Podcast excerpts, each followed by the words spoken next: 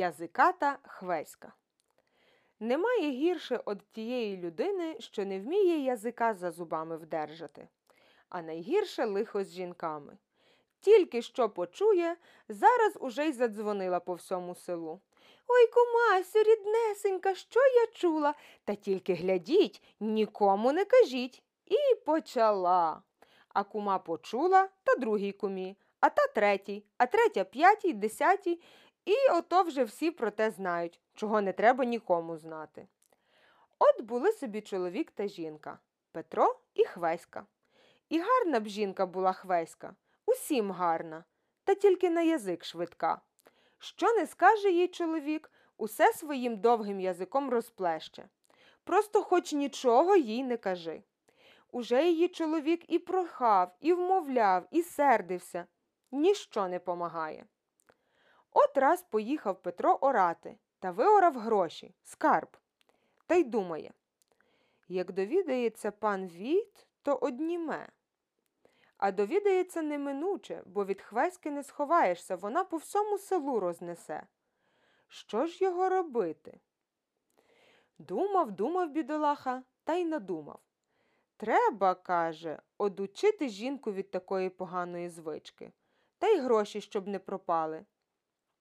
Ото взяв він ті гроші, привіз їх додому, заховав, а жінці нічого й не каже.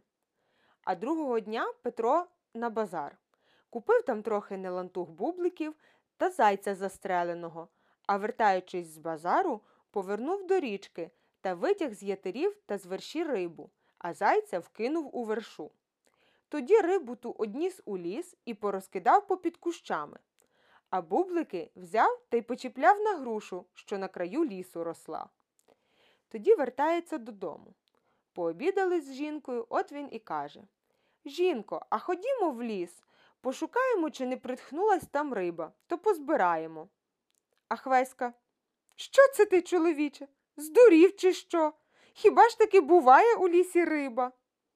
«А вже ж буває, каже Петро.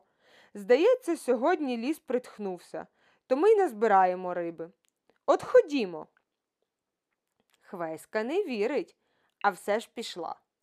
Приходять у ліс, коли так, то під тим, то під тим кущем лежить риба. Петро тоді до жінки. А що, Хвесько, не казав я тобі? Оце диво. І родилась, і хрестилась, а такого дива не бачила. Ну, добре, каже Петро. Ходім лишень до річки, чи не піймався часом заєць у ятір або в вершу. Тю на тебе, чоловіче, чи ти здурів? каже Хвеська. Де ж таке видано, щоб зайці у верші ловились? Не видано. Отже ти й риби в лісі не бачила, а є ж? Ходімо лиш. Пішли. Виходять на узлісся, аж стоїть груша, і на ній бубликів рясно, аж віти гнуться. Чи бачиш? Бублики на груші? сплеснула руками Хвеська. Та бачу, каже чоловік. То що? Та як же так? Бублики на груші. Хіба ж бублики ростуть на груші? Звісно, не ростуть, каже він. А то, мабуть, бублейна хмара йшла та й зачепила ліс. Оце й зосталися бублики. Нум же, чоловіче, струшувать. Струсили, ідуть до річки. Витяг чоловік ятір, нема нічого. Витягає другий нема. Тягне вершу, аж у ній заєць. Ох ти ж моє ненько, аж скрикнула Хвеська. Заєць у верші. І родилась, і хрестилась, а такого не бачила. То що, що не бачила? каже Петро. Не бачила, а оце й побачила. Ходім лишень додому, бо вже пізно. Ото позабирали все та й пішли. Приходять додому, жінка й почала. І що то, чоловіче, за день такий? І родилась, і хрестилась, а такого не бачила. Риба в лісі, заєць у верші, бублики на груші. Це ще нічого, каже Петро. А от найбільше диво, що я сьогодні ще й гроші знайшов. Та ну, а де ж вони, чоловіче? Та ось, витягає ті гроші Петро. Отепер же, чоловіче, будемо ми багаті. Будемо, каже чоловік, та не дуже, бо як довідається Війт, то зараз одніме. От, каже жінка, а як же він довідається? Я нікому не скажу. Гляди жінко, не кажи, бо буде нам лихо.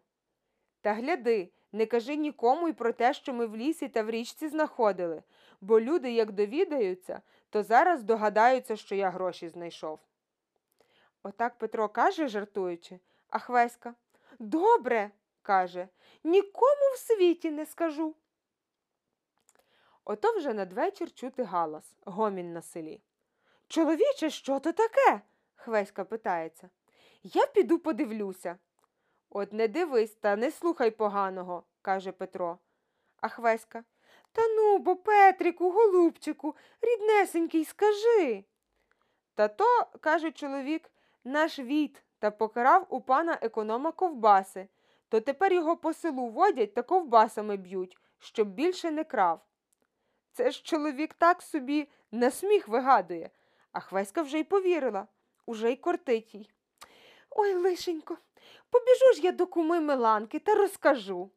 Та так і схопилася з місця. От не ходи краще, та сиди дома, каже чоловік. Хіба ти не знаєш нашого пана Віта? Він, як довідається, що ти про нього таке розказувала, то й тебе і мене з'їсть. Хвеська послухалась і не пішла. Ото й терпить вона, не каже нічого про ті гроші день чи два, а далі таки не втерпіла. Як таки про своє щастя не розказати? І побігла до куми Меланки. Прибігла, добрий день сказала, сіла й сидить. Хочеться сказати, та боїться. А далі горе на світі убогому, хоч би й нам. Хотіла справити собі нові чоботи до свята, та нема за що. А кума Миланка й собі. Що правда, то правда, кумасю, я ж кажу. А Хвеська не дає їй і доказати, та зараз за своє. Ну, та, може, Бог дасть, скоро не будемо в богі. Як то так? питається кума Миланка, а сама вже й вуха нашорошила. Ох, кумасю, не знаю, як і казать. Та кажіть бо, кажіть, умовляє кума Миланка. Та не знаю, як і казать, бо це діло таке, що нікому, нікому не велів чоловік казати. Ох ти ж моя ненько, та хіба ж я така? Та я все одно, що стіна, каже кума Миланка. Ну, кумасю, каже Хвеська, це вже я вам тільки. Та глядіть же, нікому, нікому. Та й давай пошепки про ті гроші. Тільки Хвеська з хати, а кума Миланка за свиту та до куми Пріськи. Ох, кумочко, чи ви чули? А тут свято трапилось. Кума Пріська пішла до куми Одарки, а в неї вже є кума Явдоха. От уже й бесіда готова. Погуляли та й про Петрові гроші погомоніли. А тут саме на той день Петро посварився за щось із Хвеською і добре таки на неї нагримав. Вона тоді Стривай же, ти, сякий такий, коли так.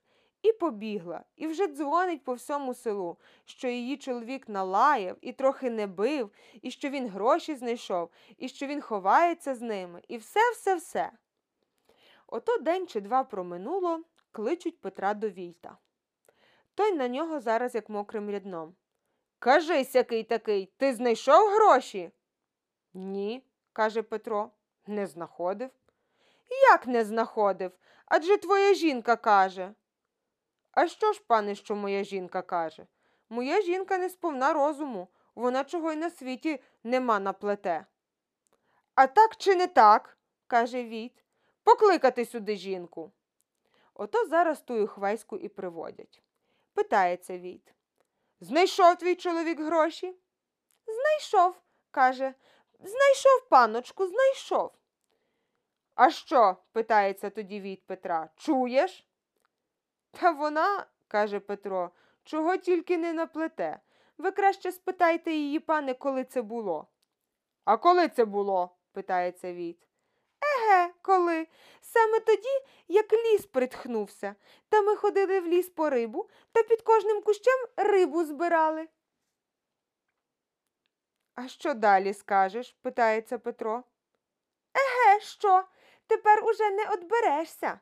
Саме тоді й було, як ми рибу в лісі збирали, і бублейна хмара йшла, і в лісі бубликів ми натрусили, і в вершу заєць піймався. Ото слухайте, пане, каже Петро, чи ж вона до діла плете? Нехай вона вам до пуття розкаже, коли і як те було. Еге, коли і як? Саме тоді, як увечері вас, ласкавий пане, по селу водили. А чого мене по селу водили? питається Віт.